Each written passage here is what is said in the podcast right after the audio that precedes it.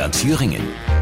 Der Wochenrückblick mit Thomas Becker kriegen Sie auch immer so WhatsApp-Nachrichten mit Zitaten oder Fotos voller Wahrheiten. So was sieht man ja auch bei Twitter oder bei Facebook. Ne?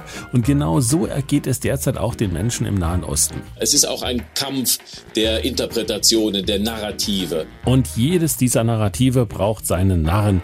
Das ist auch im uns ja doch noch etwas näheren Westen so. Und wer nicht zu diesen Narren gehören will, der kann jedes dieser Beweisfotos auf Echtheit überprüfen. Einfach runterladen runterladen und bei Google Bilder wieder hochladen und dann feststellen, ups, das Feuerchen stammt ja aus einem Film oder ist schon Jahre alt oder beides. Schuldzuschreibungen aufgrund von Social Media Posts sind schnell gemacht und verbreiten sich rasch. Und animieren manche Leute auf die Straße zu gehen und ihr Wohnumfeld zu zertrümmern oder unseres. Das geht so nicht. Wir müssen jetzt unsere Regeln durchsetzen.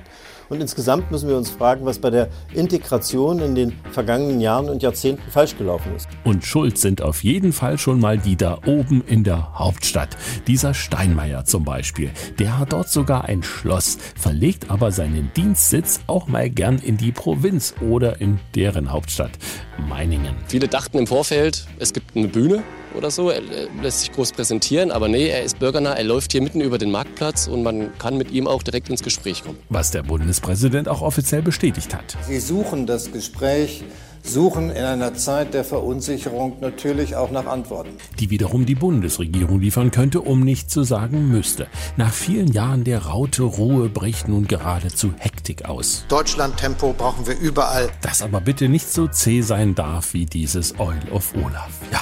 Auf jeden Fall aber könnten doch auch die Finanzminister dieses Landes ihre Schreibtische mal ganz schnell für ein paar Tage ins Finanzamt stellen oder noch besser in eine Buchhaltung oder eine Gaststätte. Oder die Sozialminister, die wohnen einem Antragsverfahren bei und die Bauminister einer Ausschreibung. Und bevor sie dann den nächsten Gesetzestext verfassen lassen, hören Sie bitte diese Sprachnachricht Ihres Chefs. Wir haben Jahrzehnte damit zugebracht, liebevoll, mit viel Spaß am Detail, dafür zu sorgen, dass es sehr kompliziert geworden ist.